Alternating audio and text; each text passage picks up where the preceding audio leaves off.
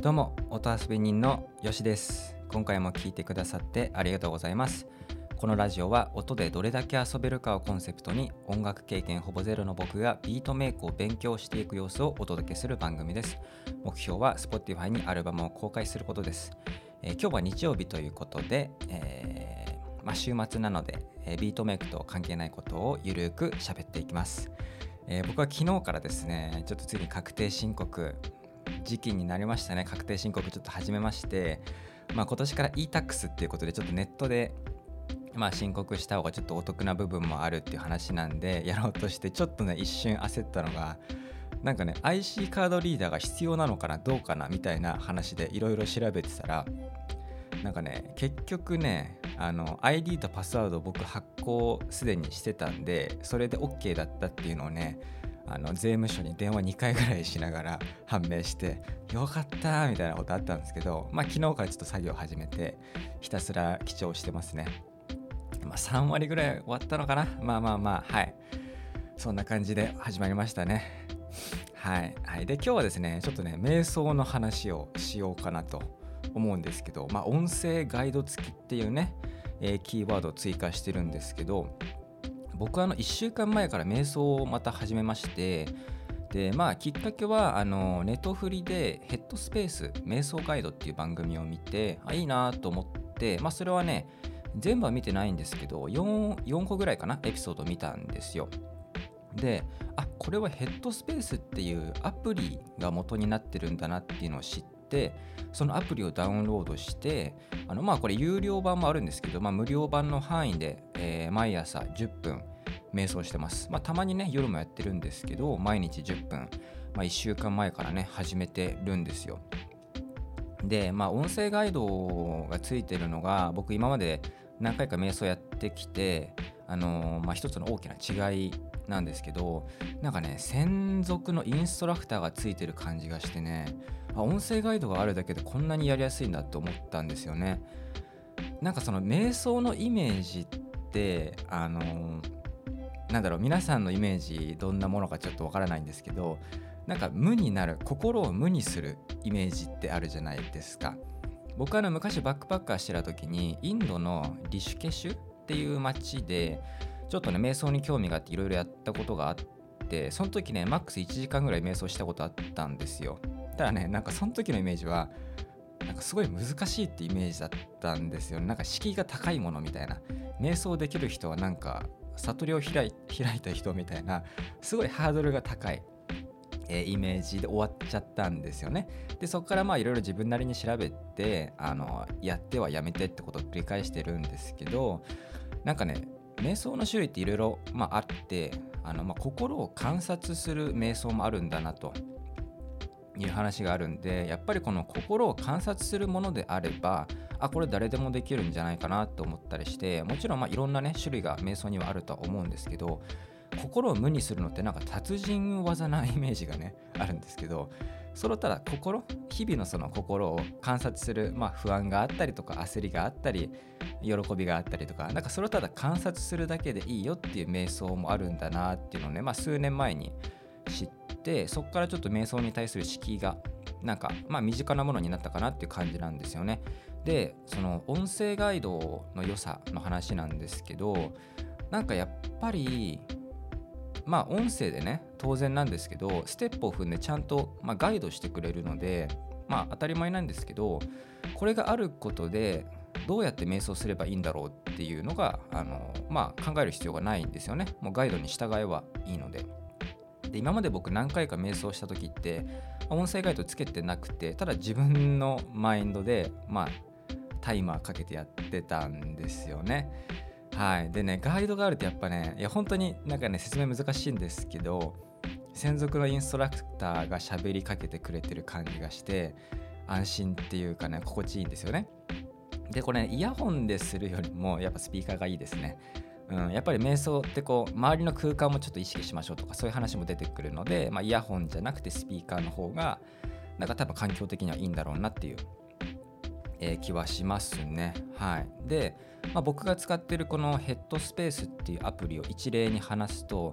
なんかどんな流れで瞑想するのかなっていう話なんですけど、まあ、このアプリでは3分と5分と10分っていう時間を自分で選べるんですよね、まあ、だから忙しい人は3分でもいいしって話なんですけど僕は10分にしていて、まあ、まずね深呼吸から始まって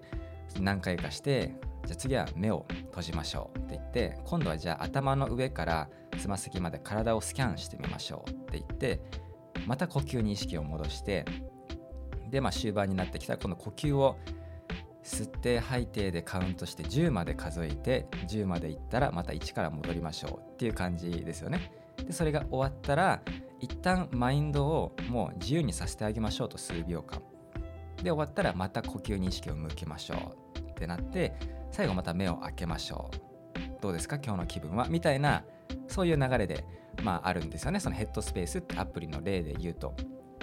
でまあねあのー、日本にも結構いろいろあの瞑想のアプリってたくさんあると思うんでその、まあ、僕はね今回ヘッドスペースってアプリを使ってるんでその話になっちゃってるんですけど他にもいろんなアプリがあると思うんで、まあ、その音声ガイドっていうものとかなんかねそういうのは他のアプリにも通じるところだとは思うんですけど、ま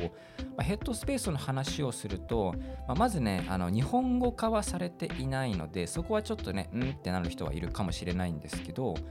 難しい英語は使ってないんですよねなのでまあそこそこリスニングできるのであれば大丈夫かなっていうでもちろんゆっくり喋ってくれるのでまあそのその人のレベルによっては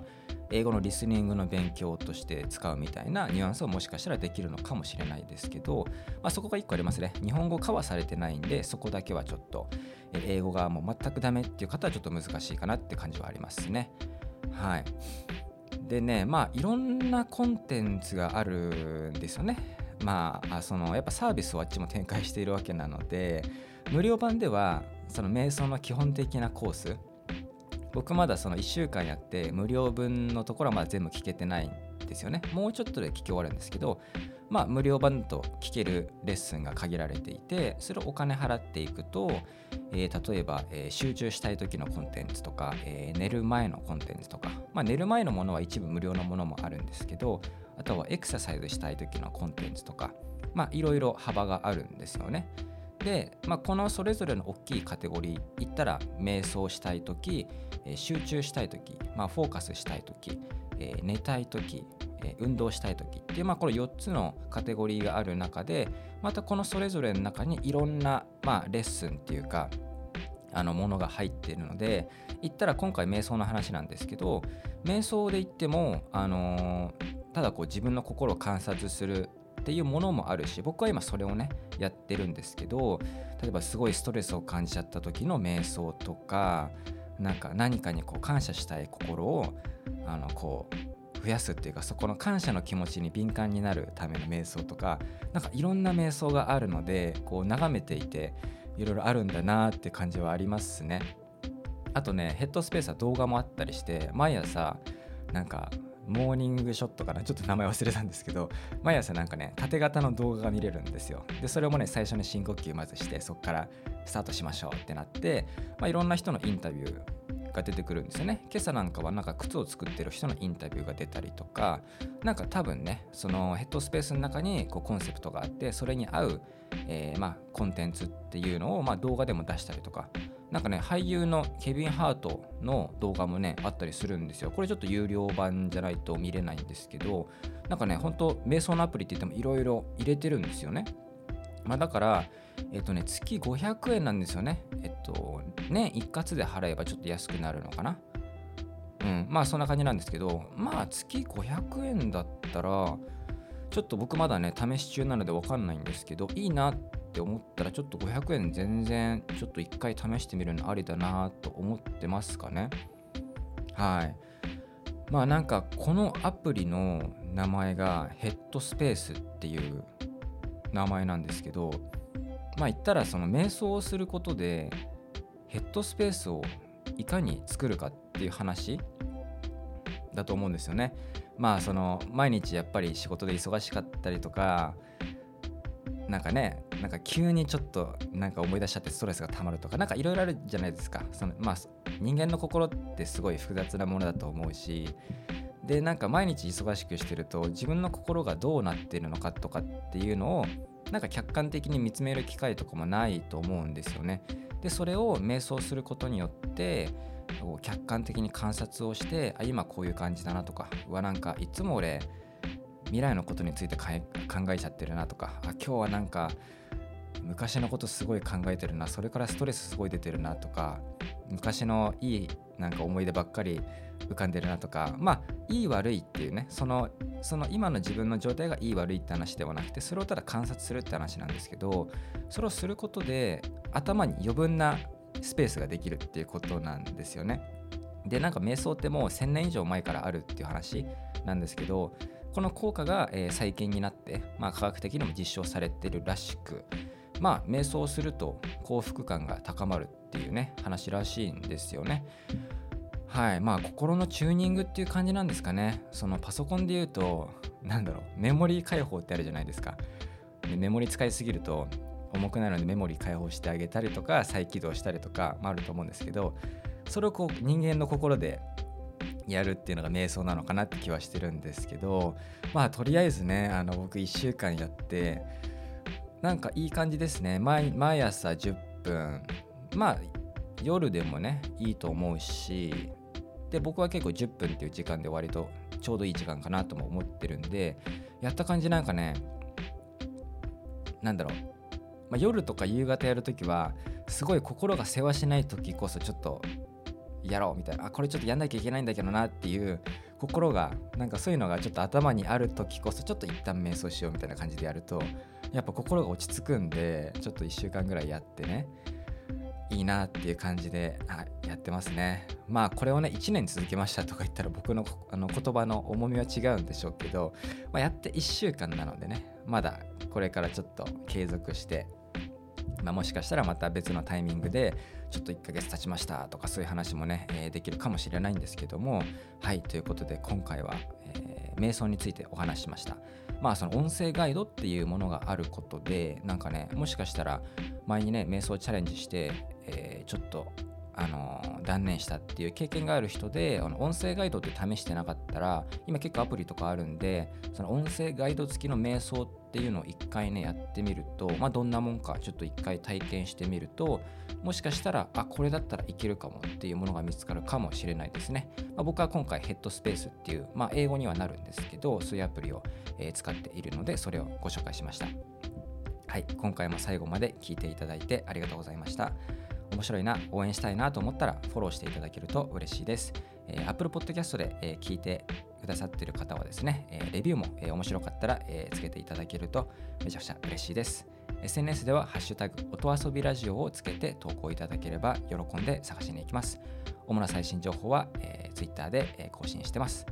ではでは、良い一日を。